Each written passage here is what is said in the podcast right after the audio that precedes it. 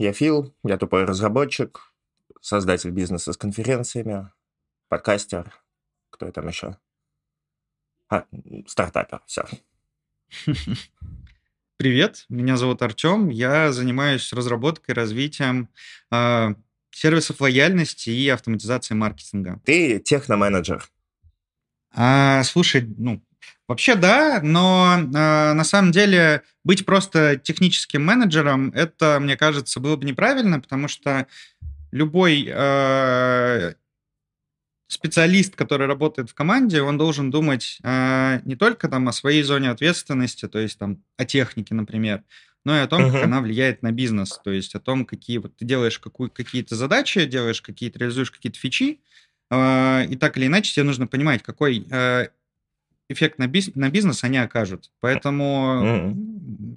я стараюсь часто думать еще о том, э, э, как вообще, в каком направлении э, развивать продукты, чтобы они были наиболее эффективны для бизнеса, давали какие-то такие новые возможности и предоставляли все необходимые инструменты. Угу. Тут видишь, вот. э, понятно, что техноменеджер ближе к бизнесу. Он, оно насколько, какая у меня картинка мира, есть разработчик, он дальше всего от бизнеса. Есть разработчик-менеджер, допустим, team lead, тех lead, он поближе к бизнесу. Дальше у тебя идет там продукт-менеджер, продуктовнер даже, он совсем близко к бизнесу. Еще есть э, продуктовые аналитики, которые еще ближе к бизнесу, а потом уже идут аналитики, которые вообще деньги считают, которые вообще и есть бизнес.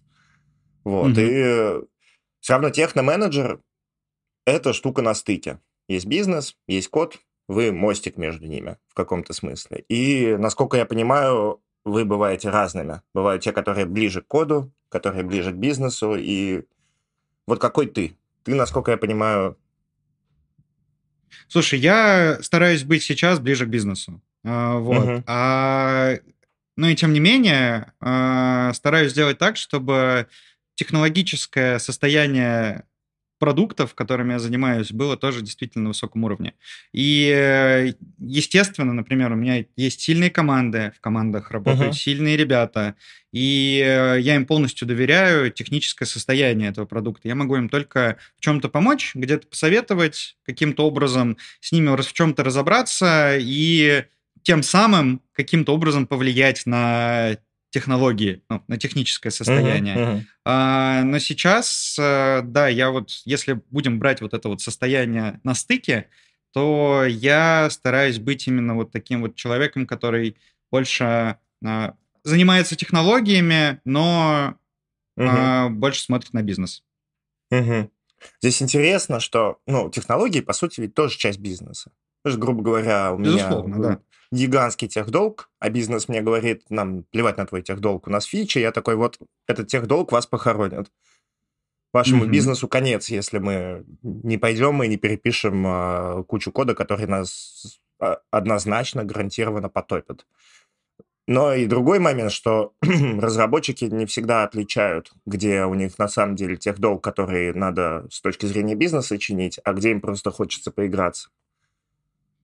Угу. Слушай, ну, я считаю, что здесь как бы это абсолютно нормально, то, что не все разработчики видят, э, какие задачи, например, из тех долго действительно, действительно критические, какие задачи там э, могут подождать, а какие задачи выстрелят э, при ближайшем высоком сезоне, и это все-таки uh-huh. задача больше как бы руководителей команд, то есть тем лидов, а, сильных разработчиков а, и там руководителей управлений, направлений и, в общем, uh-huh. лидов. А, и я абсолютно согласен с твоим тезисом о том, что, да, действительно, иногда какие-то технические задачи намного ценнее, чем новые фичи. Потому что упасть в какой-нибудь, я не знаю, период какой-нибудь маркетинговой активности действительно опаснее, чем запустить к, этой, к этому периоду, возможно, какие-то новые фичи. Вот. Угу. Я так а, считаю. При этом ты здесь, наверное, часто выступаешь в роли некого судьи.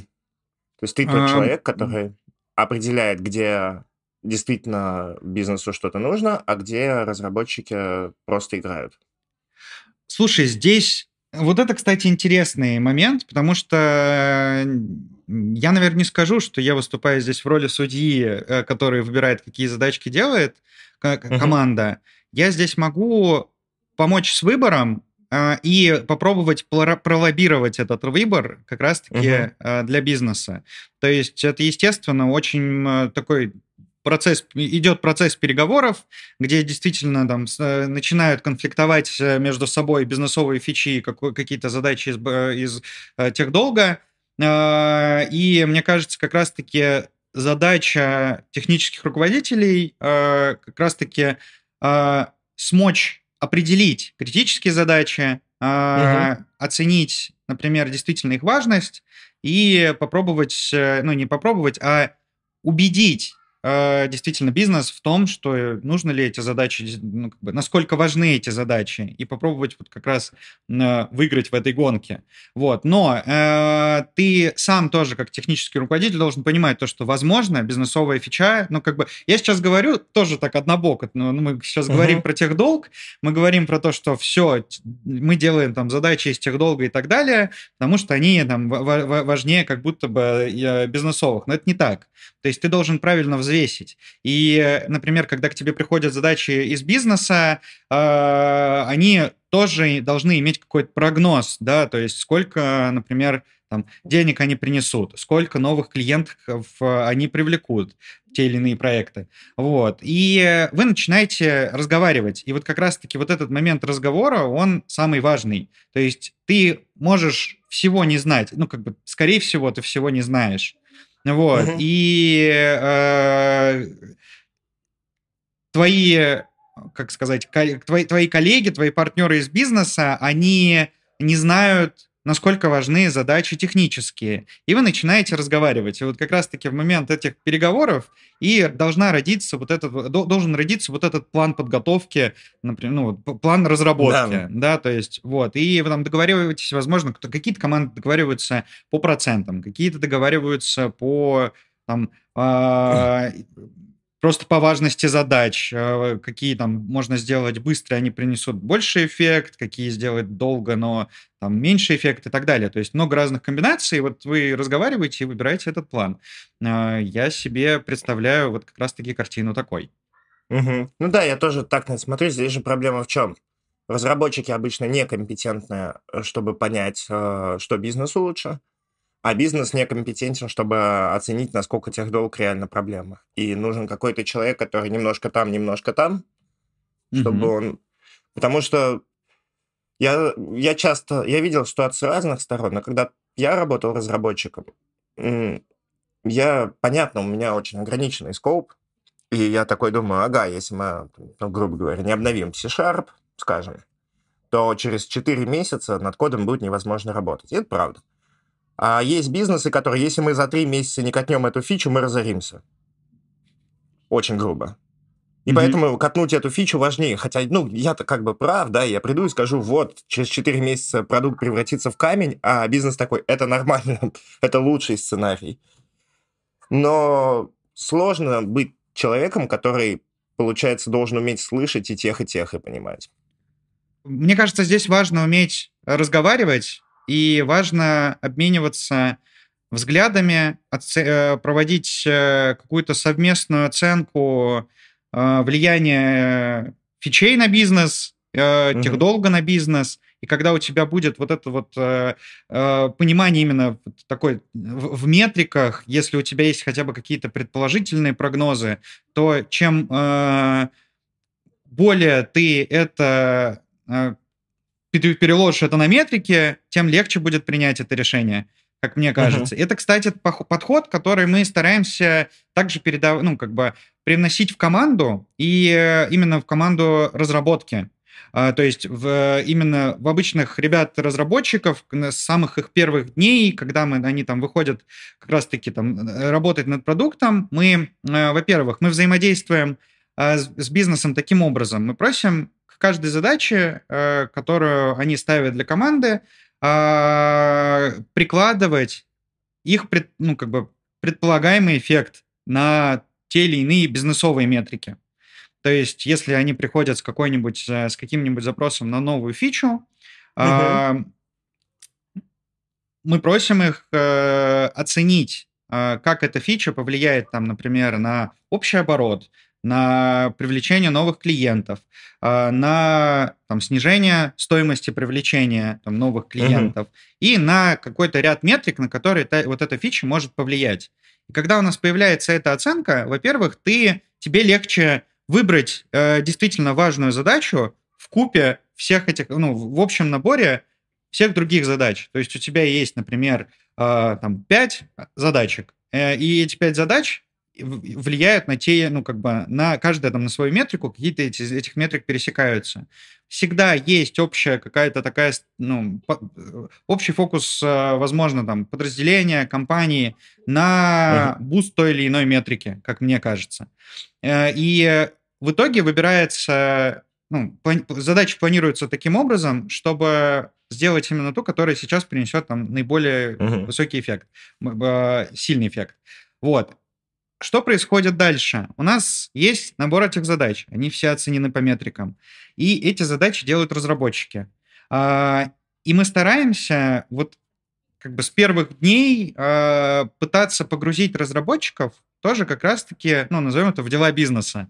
То, что uh-huh. чтобы они тоже понимали, как реализация того или иного механизма, той или иной фичи на него влияет, ну, как бы на этот бизнес. И разработчики уже, ну, как бы сами начинают быть заинтересованы в этом, кто-то задает вопросы, ну, кто-то вообще в это погружается, и уже далее они иногда, ну, как бы, когда в команде происходит планирование, когда э, ребята сами задают вопросы, а действительно ли там, необходимо делать эту задачу в данный момент. Ведь у нас есть, там, например, более важные, там, более эффективные задачи, более важные.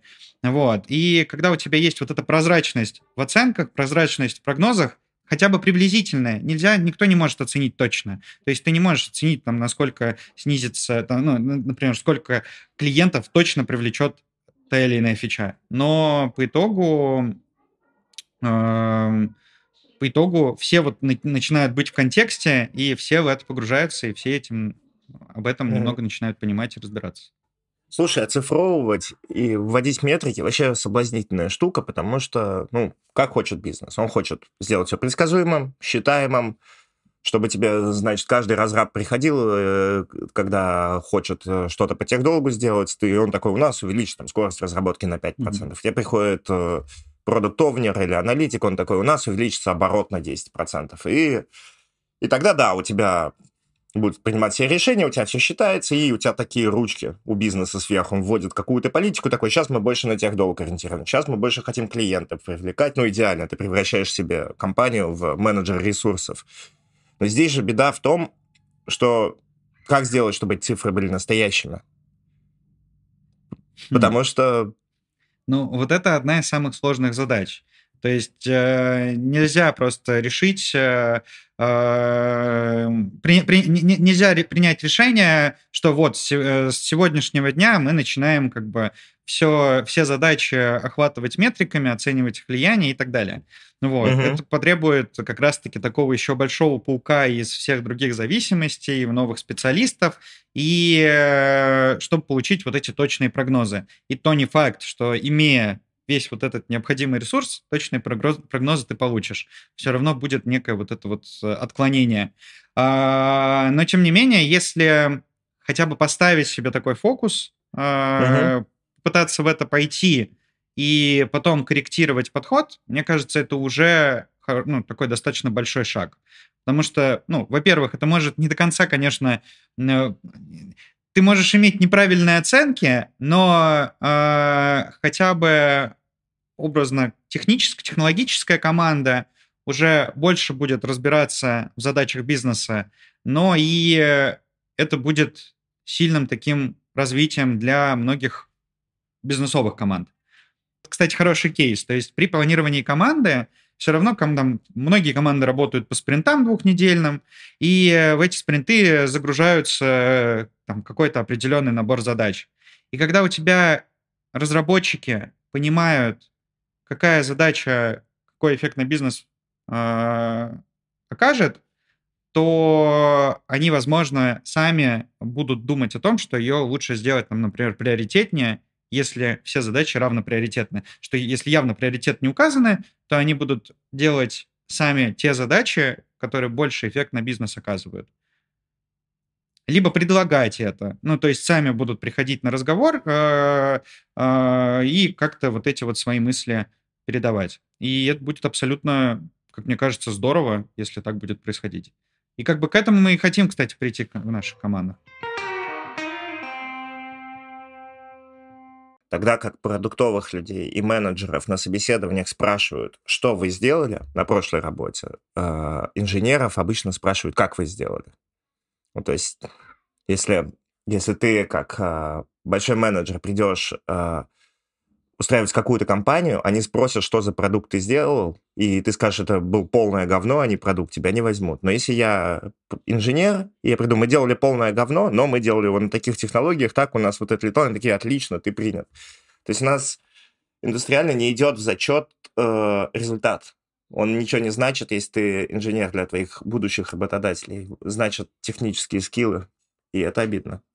Во-первых, когда э, произ, про, происходит интервью, когда проводят интервью с кандидатом, э, если мы будем разделять между, там, например, кандидатом в разработку и кандидатом в продукт, то тут, наверное, э, прежде всего э, задумываются о конкретной специализации того или иного человека. То есть если это в разработке, то действительно важно посмотреть, как человек решает задачи, и, возможно, на, для достижения результата ему помогут его э, коллеги по команде и э, в целом здесь, ну, помогут ему как бы правильно там на, направить фокус, э, разделить задачи там на э, этапы и достичь этого результата. Ну, как бы, естественно, мы можем еще размышлять по поводу там разных э, уровней разработчика. А, вот. А когда ты говоришь про продукт, про там, команду бизнеса, то там действительно важно о том, как, там, например, человек подходит к, ну, как сказать, к анализу той или иной фичи, а, как э, специалист выстраивает а, процесс для там, достижения результата, помощи технологической команды, э, команде для достижения вот, как бы поставленной цели. Вот. Но, тем не менее, мне кажется, тут очень важно также разговаривать с кандидатом в технологии про то, каких результатов именно он достиг, именно в реализации, там, какие фичи он реализовал, какие там сервисы построил и создал и так далее. Почему?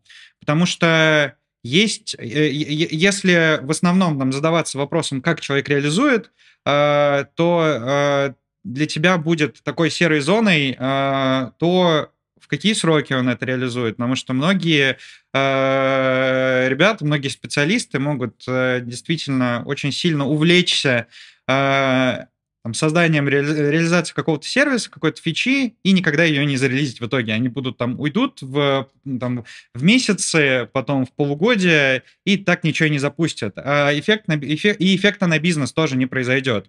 Потому что совершенству нет предела, и все хотят совершенствовать, совершенствовать, совершенствовать свои сервисы, но в проде они так и не окажутся. И тут действительно важно, э, как сказать, либо помочь, э, ну, либо узнать, как человек, во-первых, узнать, э, как человек подходит к, там, к реализации сервиса, к его, к его запуску, либо если он действительно об этом там, не, не, не держит это в фокусе, помочь ему в том, чтобы как раз-таки э, сервис этот в итоге там запустился.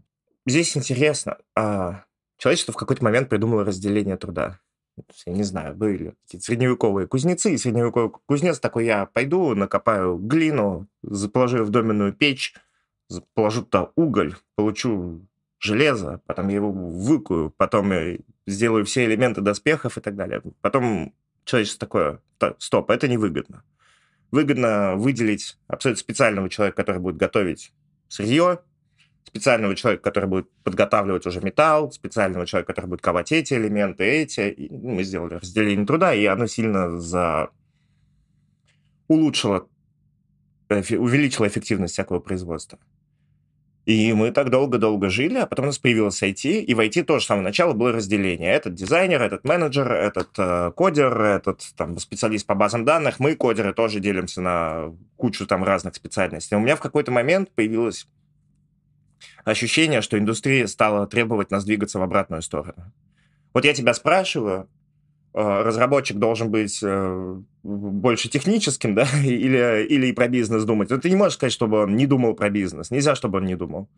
Даже не можешь сказать, чего больше. Тебе надо, чтобы он и про бизнес думал, и умным был, и в коде разбирался, пожалуй, э, определенно так, чтобы было вполне достаточно.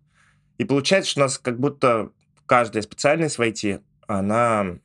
Ну, тебя требует прям быть вот человеком швейцарским ножом немного еще в команды в одни упаковывают, что у тебя там дизайнер ходит на созвоны с разработчиками, там же тестировщик, там менеджер, и продуктовый менеджер, и как будто бы все должны понимать, что все делают. Вот ты не думаешь, что это может привести к проблемам? Ну, слушай, с одной стороны, это не будет проблемой, угу. и это будет больше даже преимуществом. В том случае, если человек действительно интересуется а, широким а, спектром ролей, э, широким спектром каких-то а, функций и действительно пытается там, вовлечься в какие-то дополнительные задачи, в какие-то дополнительные вопросы, и это будет в итоге как бы преимуществом для команды, потому что он все равно будет в, э, формулировать какую-то свою идею, свои мысли э, насчет там, как, как, как, какой-то ча- части деятельности команды, компании и так далее. Вот. Пример тебе. Вот, допустим, допустим, я фронтендер. Мне говорят, клево, ты должен знать JavaScript, HTML, CSS, все, что касается архитектуры, а, подходов, алгоритмы, огромное количество технических скиллов. Огромное количество. Просто нахер запредельно. Если это еще большая компания с Legacy, то мне еще надо знать очень много разных версий JavaScript, он сильно менялся. И, короче, неимоверное количество технических знаний. Допустим, я сеньор, контендер. Мне говорят, а еще ты должен разбираться в UX. Ты не должен быть, конечно, UX-дизайнером, но дизайнеры за тебя абсолютно все не сделают. Тебе приходится принимать решения по интерфейсу, и ты должен быть компетентен насколько-то. Я такой уже, ух, уже э, сильно больше. Потом мне говорят, ты должен понимать, что за продукт мы делаем, как им люди пользуются, зачем он вообще нужен, и ну, то есть ты не должен говорить, вот у меня в задаче написано от А до Б, я так сделал. Тебе говорят, нет, нифига, ты, у тебя кнопка скрывается, а ты понимаешь, что пользователь ее хочет нажать. Да, мы это не прописали, ты должен сам додуматься. Ты такой, хорошо, еще и продукт. При том, что ты помнишь, да, люди ходят с работы на работу, и продукты mm-hmm. при, приходится погружаться в разные. Вот, потом они говорят, это все здорово, но кроме этого ты должен еще очень хорошо разбираться в agile, в процессах работы, ты должен понимать, как э, все это устроено, спринты, сторипоинты и так далее. И ты действительно должен это понимать, ты не можешь без этого работать. А потом они еще забирают у тебя три четверти рабочего дня на созвоны. И да, я могу гореть делом настолько, что ну, я рожу где-то в дне, в сутках 10 часов, которые я буду как сумасшедший э, себя сжигать, но долго так люди не протянут. И вот когда я так говорю, мне кажется, что это вообще не работает, но мы же знаем, что оно на самом-то деле работает. И я вот просто не понимаю, как, как так получается, что люди не сходят с ума и при этом знают так много очень разных вещей.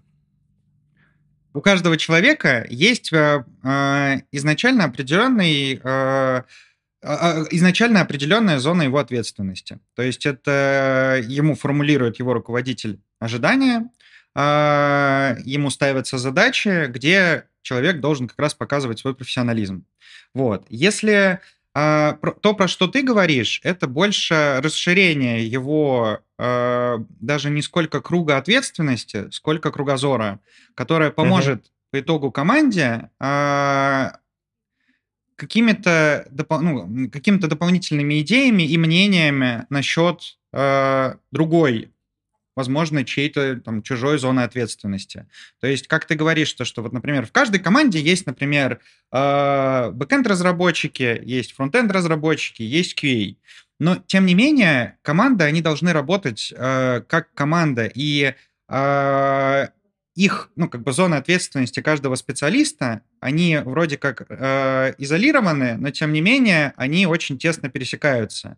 И э, специалисты разных э, специальностей, они могут вносить какие-то идеи, предлагать какие-то свои мысли, э, э, для, для улучшения какой-то там другой зоны.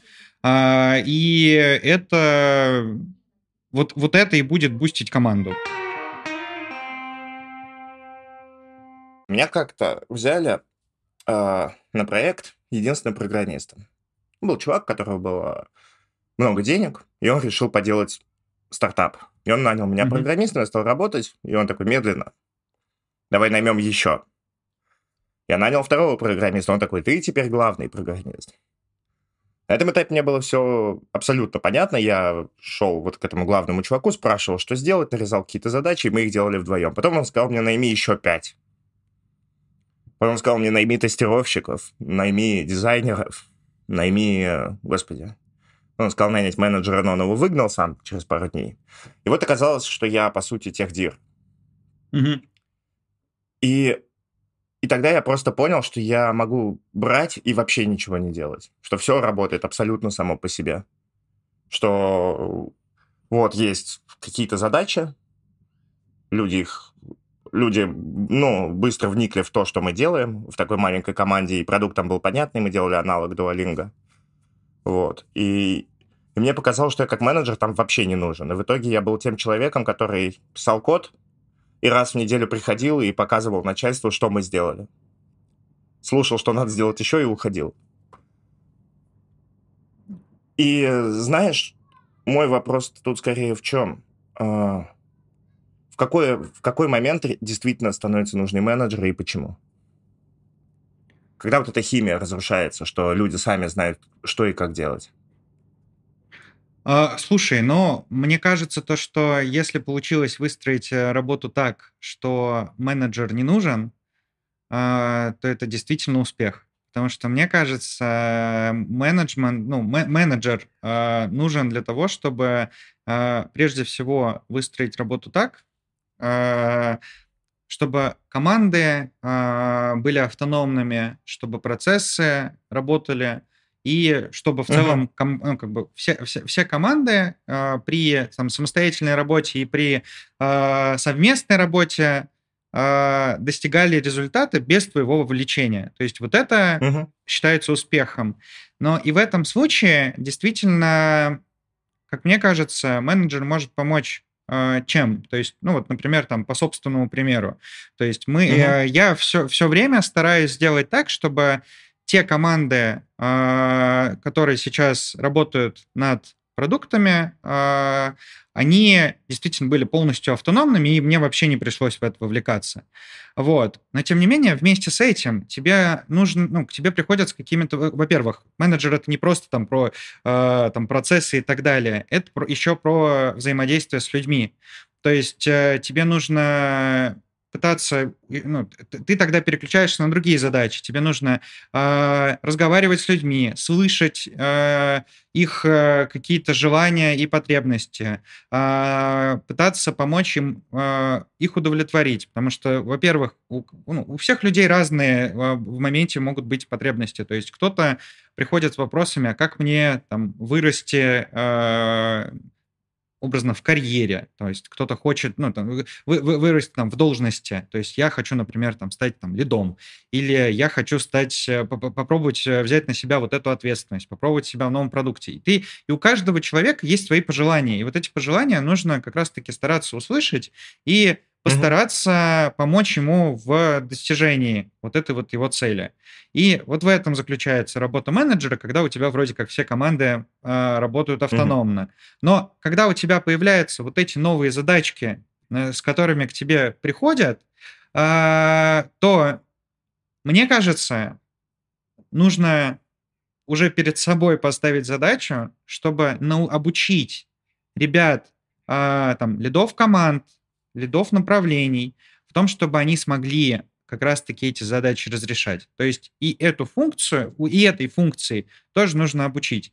Потому что мне кажется, что в идеальном мире, ну, в идеально работающем, э, в идеально работающем, там, работающей группе команд э, менеджера не нужен. И вот в, в этом случае э, как бы да, действительно, стоит заняться чем-то дополнительным. Кстати, тут ты начинаешь э, расширять какой-то уже свой кругозор, смотришь, что нужно бизнесу, смотришь, что, mm-hmm. э, возможно, ну, как бы, не, может быть, что-то не, но, ну, не новое делать, а что-то там э, улучшить старое, и ты таким образом открываешь для себя там новую зону ответственности, э, стараешься как-то в это погрузиться, предложить какие-то идеи и начинаешь выстраивать это все там. То есть вот э, такой подход, мне кажется, правильный, и он угу. как минимум интересный. Вот. И, а вот отвечая, вот возвращаясь к твоему вопросу, да, действительно, при если все работает, менеджер, э, я бы сказал, не нужен. Угу, угу. Ну, понятно, что там будут возникать в какой-то момент проблемы. А еще с масштабированием это хуже работает. А еще очень приятно нанимать людей в маленькую команду, где они могут долго-долго существовать, а в больших компаниях начинается текучка, и все это само по себе рушится. Я никогда не поверю, что менеджер C-level в компании, где работает 500 человек, что вот у него все работает без него. Там так не бывает.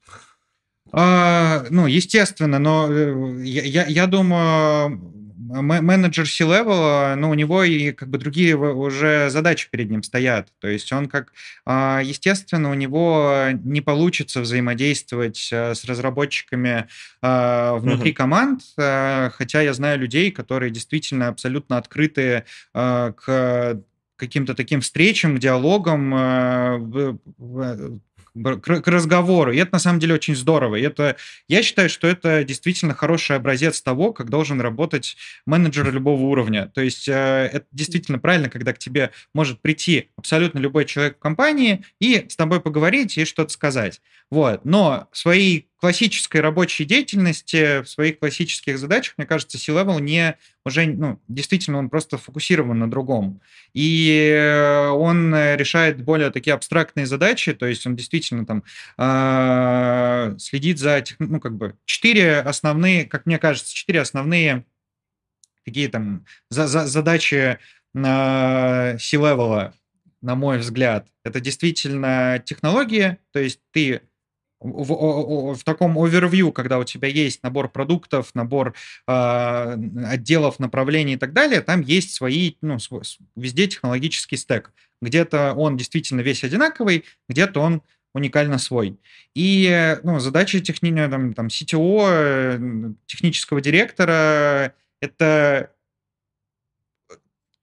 направлять, а, чтобы весь этот там, э, все технологическое состояние этих продуктов было ну, на а, высоком угу. уровне. То есть ему приходится там взаимодействовать уже Слушай, с... интересно, да? немножко да. просто да. по-другому на это смотрел. Вот если пожар в компании, ну, допустим, с технологиями пожара, или, не знаю, угу. с продажами, это проблема C-level или э, более низшего звена менеджеров? Ну, что-то сломалось, и это надо срочно чинить. Кто этим занимается? Ну, смотри, смотря что сломалось. То есть, э, ну, естественно, мне кажется, то, что любая проблема в компании — это проблема руководства изначально. Угу. Потому что руководство действительно, ну, руководство должно быть заинтересовано, чтобы, во-первых, эти проблемы не возникали, во-вторых, в их э, скорейшем решении. И а, то, что эта проблема изначально возникла, виноват руководитель. У нас, э, ну там вот у меня, у моих э, команд, у нас такая культура личной ответственности. То есть, если что-то происходит, я uh-huh. всегда думаю о том, что так, где-то, где, где я ошибся, и как я могу сделать так, чтобы эта ошибка больше не возникла. То есть ты изначально пытаешься оценить, ну, как бы понять ситуацию и а, берешь эту проблему на себя, ты берешь эту ошибку, как бы считаешь за свою. Вот, потому что это ты где-то просмотрел, где-то не подумал, а где-то не поставил нужную задачу. А, соответственно, прежде всего ошибку, как бы ты действительно должен ее обдумать ты и продумать, uh-huh. как ее не допустить. Но, тем не менее, я замечаю среди ребят своей команды а, вплоть до вообще вот как бы новых людей, которые к нам только подключились, а, они действительно тоже как-то эту ответственность на себя берут, и за это очень сильно, э, как сказать, переживают, когда что-то происходит. А, видишь, в чем проблема? Когда ну, что-то сломалось, и, скажем, это надо экстренно чинить, ну, всегда есть кто-то, кто за это отвечает, и обычно это один из менеджеров. Mm-hmm. То есть вот ты, если я разработчик, я прихожу на работу, у нас что-то грохнулось, и мне говорят, вот это грохнулось, и это вот твоей компетенции, да, это будет моя проблема. Насколько я понимаю, когда ты менеджер, твоя проблема это у кого бы из них что-то там не грохнулось, причем неважно, не обязательно у разработки, а вообще где-то. Ты приходишь, и у тебя стресс, ты сегодня должен что-то решить. А, и меня пугало это в менеджменте, потому что когда вот я программистом работаю, я прихожу с утра на работу, еще даже когда в офис, и я такой, что-то я сегодня не в силах. Ну, посмотрю фильм. Я всегда могу там завтра поработать больше и так далее. У меня mm-hmm. не бывает обычно на не бывало на работе ситуации, что все, сейчас или никогда ты должен быть сильным, э, спокойным, совсем разобраться и так далее. А насколько я понимаю, даже на твоем уровне уже это частенько случается. А, слушай, вот ты говоришь то, что тебя это беспокоило, а меня это на самом деле а, интересовало и во многом мотивировало. То есть я считал, что, угу. ну, как бы меня, мне всегда интересны какие-то сложные задачи, и ребятам, которые стараются, ну, как бы, которые идут там в, там, в менеджмент, которые идут, либо там берут на себя какую-то дополнительную, там, более широкую ответственность, а, это их тоже ну, для них это челлендж, ну и как для меня тоже такой челлендж. То есть uh-huh. мне, мне, ну, мне интересно э, решать такие задачки. То есть ты берешь э, ответственность, ну, несешь ответственность за продукт, за его стабильность. Тем более, если он там какой-нибудь критический, э, то для тебя это определенный челлендж сделать так, чтобы он был там супер стабилен. Я в итоге к этому и пришел. У меня сейчас свой бизнес, он маленький бизнес, у нас постоянно какие-то пожары, которые вот или я решу, или вообще никто. Меня же никто не спрашивает. Я каждое утро просыпаюсь, и если у нас какая-то проблема, мне придется ее решать. Угу. Хуже, что я же еще и не в найме. Если бы я был в найме, я бы мог уволиться. Здесь я ничего не могу. Вот, это изматывает. Иногда я смотрю назад и такой, господи, это насколько железобетонная психика должна быть у всех людей, которые с таким сталкиваются, особенно в больших IT-компаниях, где нагруженные проекты, где очень большие деньги на кону и где цена ошибок бывает очень дорогой. Если отнестись к этому как к задаче, которую ты перед собой ставишь и которую тебе нужно разрешить, угу. то это это не будет для тебя стрессово. Это будет стрессово в самом начале. То есть, э, и во многом это как раз-таки... Ну, все, все ставят перед собой эти задачи рано или поздно. Как мне, ну, как бы те, те которые идут вот uh-huh. как раз-таки э, в эту историю. И э, вот давай возьмем там, например, какой-то тоже конкретный пример. Uh, у нас есть какой-то там продукт, лояльность. И эта лояльность стоит на критическом пути uh, работы сайта, витрины мобильных приложений. Вот. И uh-huh. без лояльности не оформляются заказы. И э, действительно, когда ты понимаешь, что, что у тебя вот прям такой mission critical сервер, э, сервис, ты изначально выстраиваешь э, работу там, ну, если это только этап разработки, ты сначала выстраиваешь разработку этого сервиса таким образом, чтобы на где-то там на внешних вызовах, на в целом на просто там прямом использовании э, каким-то образом себя защитить. То есть ты э, с одной стороны, со стороны вызывающей команды готовят там э, образные варианты ну, там, работы независимо от там, сервиса лояльности, если вдруг он не отвечает, а со стороны там, сервиса лояльности ты э, грубо говоря, добавляешь какие-то там рейт-лимитеры, ты дорабатываешь uh-huh. какую-то дополнительную обработку ошибок, себя обезопа... ну, как бы пытаешься себя обезопасить. Вот. И вот так вот выстраивается разработка. Дальше ты, когда уже ты там запущен э, в проде, и, э, и все работает, казалось бы, ну, все может падать. То есть может случиться какая-нибудь ерунда с просто там с сетью, может что-то с, инфра, э, с инфрой, может что-то с самой логикой как бы, платформы. И тебе нужно как раз-таки выстроить, выстроить процесс так, чтобы в это была вовлечена, ну, как бы, чтобы команда в это была вовлечена, но тем не менее, на исправление этих ошибок, но тем не менее, это не давило на них, и они не изматывались. Это на самом деле mm-hmm. сложно, но когда ты разрешаешь, ну, эту задачу разрешаешь, а, то это действительно ну, такое большое достижение, и это можно считать прям успехом. Тем более, если ты решаешь uh-huh. эту задачу в первый раз. Вот, uh-huh. и неважно, на каком уровне менеджера ты находишься. Ты как э, сам на свою карьеру смотришь? Ты хочешь э, подниматься выше дальше в менеджменте? Больше ответственности, больше людей, больше проектов, такие вещи? А, слушай, да, ну, как бы я бы сказал, описал свой карьерный трек именно так. Мне просто в целом, я изначально э, так смотрел, стараюсь всегда смотреть на вещи, то есть вот, ну, там изначально у тебя есть, вот у меня был просто там одна, один, один продукт, вот. Потом uh-huh. я на него, под него мы начали собирать команду, мы начали развивать, и что происходило дальше? Я просто каждый раз смотрел э, вовне, э, расширял вот этот, как я говорил, кругозор ранее, э, и мне было интересно вовлекаться в какие-то новые истории. Вот. И мне интересно действительно как бы работать с людьми, мне интересно помогать им строить вот эти новые технологические продукты и идти по этому пути. Да, я бы так ответил. Угу. Потому что меня есть... сейчас это пугает а, рост ответственности и так далее. Я такой, если мне сейчас страшно, я не справляюсь. Я, конечно, да, я понимаю риторику про вызовы. Здорово это так воспринимать, от этого устаешь, а иногда, иногда груз ответственности больше, чем ты можешь себе позволить. То есть, если ты, прикинь, ты дорастешь до силы в какой-нибудь компании, которая, не знаю, на 10 тысяч человек, на 20 тысяч человек.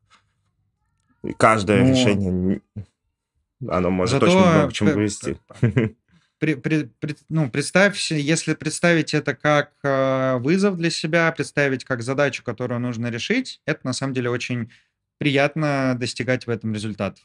Вот. И я, ну, как бы я смотрю на это так. То есть, э, uh-huh. да, действительно, беспокойство есть, но если э, смотреть на это как не на, э, как сказать, со стороны э, возможных э, сложностей, которые принесет тебе э, та или иная роль, то или иное развитие, э, точнее, та, та или иная роль, то осмотреть на это со стороны как бы какое развитие эта роль тебе принесет, mm-hmm. это всегда мотивирует больше. Слушай, а тебе норм работать с людьми, которые вообще по-другому на это смотрят? Вот я пришел, я не знаю, middle разработчик и такой, вот мне, мне отлично так.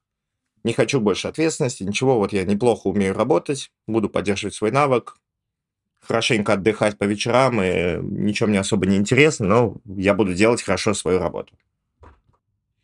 Слушай, абсолютно нормально, потому что я же говорю, ну, я стараюсь придерживаться такой политики, что в целом э, у каждого человека есть э, свои желания, есть э, э, не, не, некоторые цели, которые он хочет достичь. То есть, если угу. этот человек, например, если это человек, который э, в данный момент э, просто хочет действительно заниматься каким-то конкретным набором задач, и, и в целом там отдыхать по вечерам, а не ну, как бы не уделять э, там действительно там супер много времени каким-то рабочим вопросам, это тоже это это абсолютно нормально. То есть как бы uh-huh. и это надо тоже, ну, и я это тоже приветствую, потому что в да, это значит, в данный момент человек преследуется какими-то, ну, как бы собственными целями, которые, э, ну, которые ему в данный момент интересны. То есть он хочет, возможно, э, занять, ну, чем-то другим заняться. Он может, uh-huh. либо он просто вот в данный момент, там, в данный период жизни ему хочется заниматься именно этим. Но это должно позитивно сказываться как раз-таки на, ну, на его работе. Соответственно, я здесь считаю, э, э, как считаю, что прежде всего нужно понимать, что хочет человек, ну, хочет сотрудник, хочет э, в данный момент, и пытаться это удовлетворить. И впоследствии он как бы тебе будет показывать хороший результат. А можно быть таким чуваком, который не хочет особо напрягаться и при этом расти вверх по менеджменту?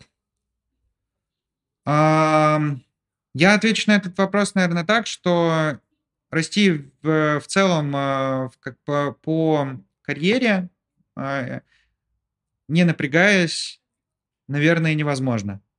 Угу. Потому что так или иначе, э, ну, любой рост подразумевает под собой некоторые ступени и на каждой ступ... некоторые ступени, и на каждой ступени э, ты будешь сталкиваться с новыми сложностями для себя, которые раньше ты, можешь, даже не видел. То есть, э, угу. ну, возьмем там простой пример. Есть какой-нибудь э, разработчик, э, который, э, для которого следующая ступень развития, там, ну, его цель, это там, стать тем лидом. И он может посмотреть на это и сказать, да что там, ну как бы я вот сейчас программирую, а стану тем лидом, я буду просто задачки ставить и смотреть на то, что uh-huh. ребята их выполняют. Буду там э, два-три раза в неделю проводить длинные встречи, и остальные два-три раза короткие встречи. И, ну, здорово. Но тем не менее, когда ты, перех... ты, ты не видишь каких-то э, нюансов новой роли, э, и ты, ну, они потом в итоге станут для тебя вот этим вот вызовом, вот этими сложностями, uh-huh. э, которые тебе придется преодолеть, если ты действительно хочешь выйти на эту ступень.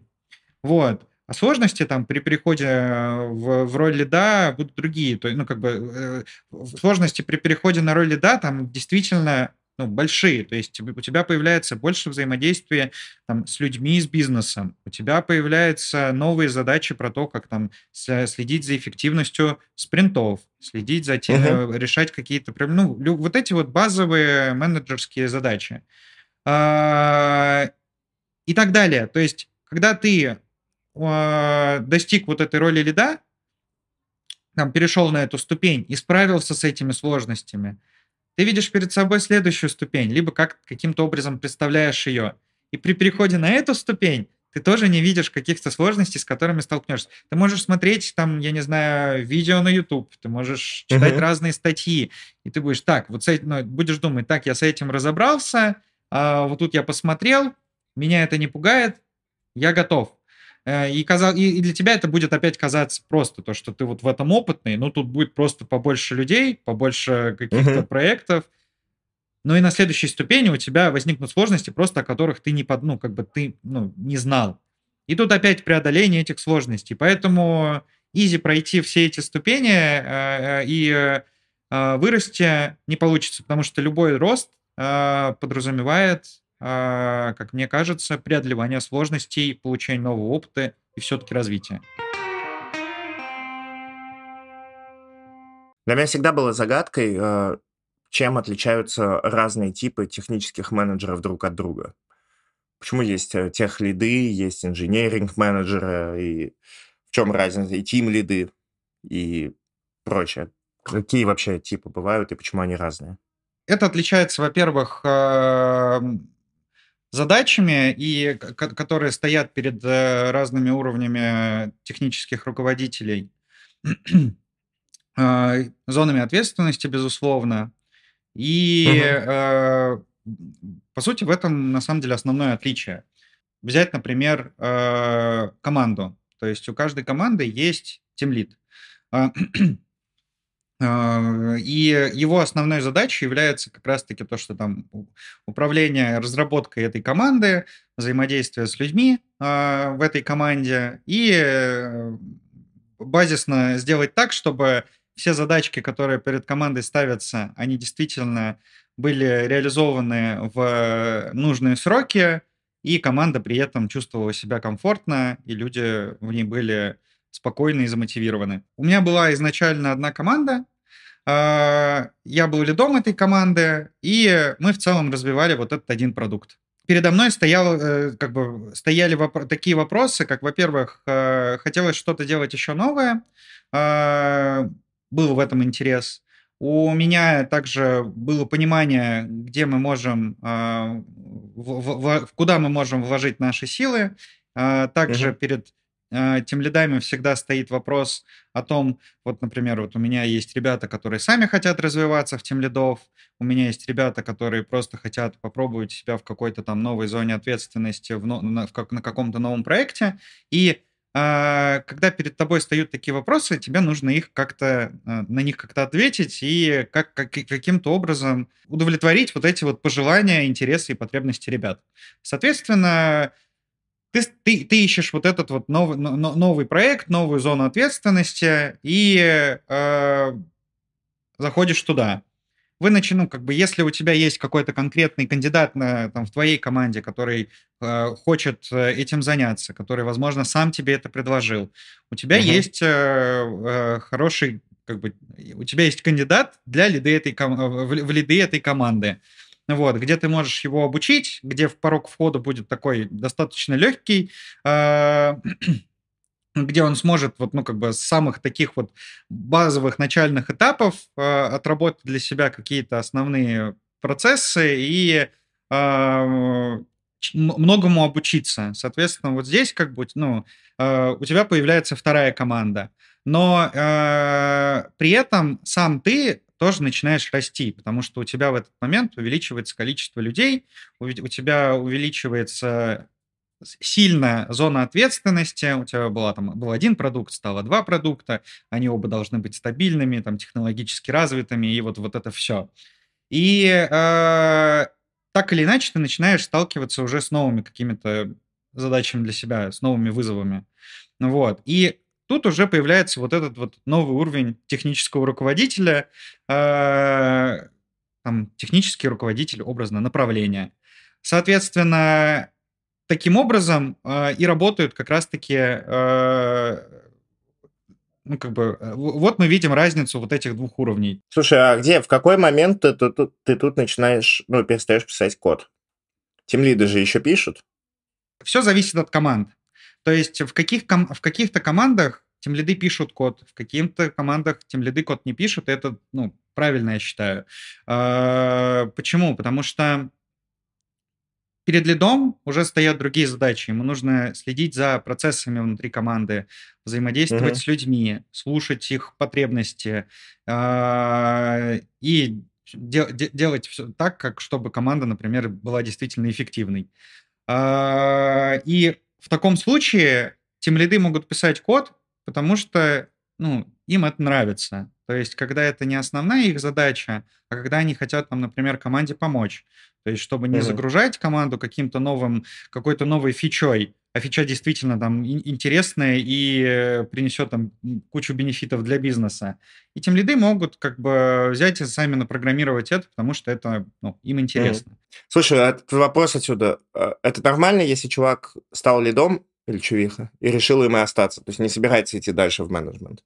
На самом деле я с таким не сталкивался. А, это может затягиваться по периодам, то есть когда, например, э, человек, который раньше был программистом, э, становится лидом и начинает в этом, ну, как бы, в, в этой роли развиваться, uh-huh. решать какие-то задачи.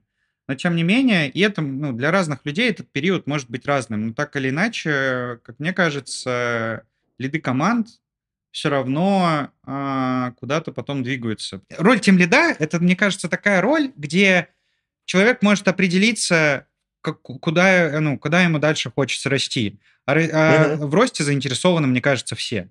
То есть, э, э, соответственно, лид может пойти в сторону менеджмента, и это абсолютно нормальный путь, хороший, перспективный mm-hmm. и так далее.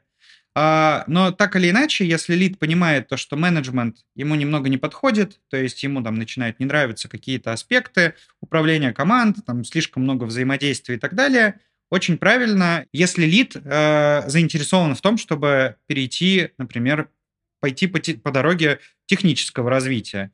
То есть он может стать э, там, мастером какой-то технологии, быть самым, э, ну, как бы уйти дальше там в разработку и развиваться в этом. И это абсолютно правильный и нормальный путь. Поэтому здесь как раз-таки вот такая развилка, и самое главное, чтобы эта развилка была в компании была, и чтобы людям было куда развернуться, точнее не развернуться, а повернуть, если им вдруг э, у них меняются интересы или они для, для себя их так определяют, а, и эту компании должны поддерживать. А у менеджеров же тоже есть всякие матрицы компетенции и так далее. Мне просто всегда было непонятно, у вас есть хардскиллы? То есть как компетенции менеджера, что вообще такое? Как вы их проверяете, как растить? Так или иначе, в разных компаниях Это по-разному. То есть, uh-huh. Э, как правило, например, технический э, руководитель, э, который, например, идет от темлида и выше, он уже меньше всего вовлечен как раз-таки в непосредственную разработку там, кода, там, написание uh-huh. кода, разработку сервисов и так далее, но каждый технологический менеджер должен об- обладать как бы двумя компетенциями. Во-первых, это people management, во-вторых, это э, знание технологии архитектуры, э, базового систем дизайна э, и как, как выстраивать продукты. Э, соответственно, ну, вот именно эти компетенции я и проверяю, когда я там, например, ну, вот начинаю, собеседую людей, начиная от тем лидов. Да и в угу. целом, как бы я спрашиваю такие вопросы у э, любого человека, с которым я провожу интервью, потому что в целом, как бы важно прощупать все вот эти вот стороны, чтобы понять, в чем человек силен и угу. какие, какие, какие возможности у него есть. Вот. Но у технических менеджеров я считаю, что тут важно действительно э, из таких прям таких хардовых компетенций это больше, наверное, архитектура, знания технологий, а, потому что в целом и новых технологий я тоже на этом сделаю акцент, потому что технологии постоянно э, появля... развиваются, появляются какие-то новые, и за этим тоже нужно следить. Слушай, а самому тяжело этот, этот э, кругозор технический поддерживать? Реально, я бы сказал, постоянно что... что-то новое. Господи, сколько можно? Come on, но смотри, э, ты поддерживаешь этот кругозор, ну как поддерживаешь, поддерживаешь этот кругозор э, в процессе своей обычной жизни. Ты э, пока едешь куда-то, я не знаю, либо у тебя там пьешь кофе или просто выдалась какая-то свободная минута, и ты хочешь во что-то позалипать, то ты так или иначе ну, смотришь какие-то новости, все из нас подписаны на какие-то каналы, uh-huh. смотрят там э, видео на YouTube, и э, так или иначе это такой базовый вход вот в расширение этого кругозора. После этого, когда ты там замечаешь какую-то интересную для себя э, тему или какую-то новую технологию, ну, ты этим заинтересовываешься, и ты начинаешь это, ну, как бы в это копать. И ты начинаешь и про нее читать, как-то больше узнавать. Ты, в общем, это, это не, э, э, как сказать, это не должно быть э, задачей там, я ну, такой, чтобы там я должен постоянно следить за развитием технологий. Это не так происходит, это происходит в процессе обычной жизни. Ты просто читаешь, а, интересует, ну, как бы, ты, ты, ты всегда в этом заинтересован, если, ну, если, если тебе это интересно, для тебя это не сложно. При этом а, менеджерские компетенции, управление, вот это все, вот, ты уже, наверное, директивно изучаешь. Ты все можешь изучать как бы а, из окружения, ну и все ты можешь изучать директивно. То есть, грубо говоря, какие-то менеджерские моменты, назовем это так, но все равно они появляются, ты, ты, ты, ты читаешь про это, у тебя постоянно они там в новостной ленте, если ты там подписан на какие-то специальные каналы, либо uh-huh читаешь какие-то ресурсы. И эти статьи будут не обязательно там, э, вот вам идеальный рецепт, для того, как там построить, э, ну, не знаю, процессы или как там взаимодействовать с людьми. Идеального рецепта нет. Кто-то делится своим личным опытом, кто-то просто пишет про какую-то решенную, нам, поставленную перед ним задачу. А, и из этого ты черпаешь что-то для себя. Слушай, а в менеджменте есть какие-то супер холиварные темы? Ну, как вот у разработчиков их дофига. Там спорим, статическая типизация или динамическая, не знаю, там C-Sharp или Java и так далее. А в... со стороны кажется, что в менеджменте у всех консенсус. И вы примерно согласны с тем, что какие подходы и практики лучше. Как я уже говорил, нет идеального рецепта для решения той или иной менеджерской задачи. Это всегда а, правильная реакция на ситуацию э, и э, старание с ней, э, допустим, и, и с ней разобраться, ее разрешить. Ты сам формируешь для себя вот эти практики э, угу. на основании как бы входя, входящей в, в тебя информации. То есть либо личного опыта, либо опыта других uh-huh, людей. Uh-huh. Но тут нету такого, ну как бы, потому что менеджмент это в основном про людей, и люди все разные, и э, ты сам в процессе общения с этими людьми э, тебе, ну, ты сам вырабатываешь этот подход. Действительно важно знать про свою команду, э, стараться знать э, максимум, который ты можешь. То есть я имею в виду знать про пожелания, знать про какие-то события, ситуации, с которыми столкнулся человек. То есть это не про то, что там вот досье на э, какого-то человека, и ты знаешь про него все. Нет, это не так. Здесь больше про на, э, ну, важно быть заинтересованным э, в каждом быть в человеке своей да? команды. Да, конечно. Ну, кто-то тебе рассказал какую-то ситуацию, возможно, он там скользь упомянул о какой-то, возможно, там ситуации своей жизни. Э, если ты как-то это для себя зафиксируешь и потом там либо поздравишь его с определенным праздником, либо там, например, поможешь разрешить какую-нибудь проблему, о которой он раньше тебе говорил. То есть у, у всех э, менеджеров э, есть там вантуваны со своими людьми, и э, на этих вантуванах э, если ты, возможно, иногда вспомнишь о какой-то ситуации, о которой человек тебе говорил там полгода назад или там пару месяцев назад, и будешь об этом помнить, знать и стараться как бы человеку в этом помочь, это, угу. это будет очень здорово.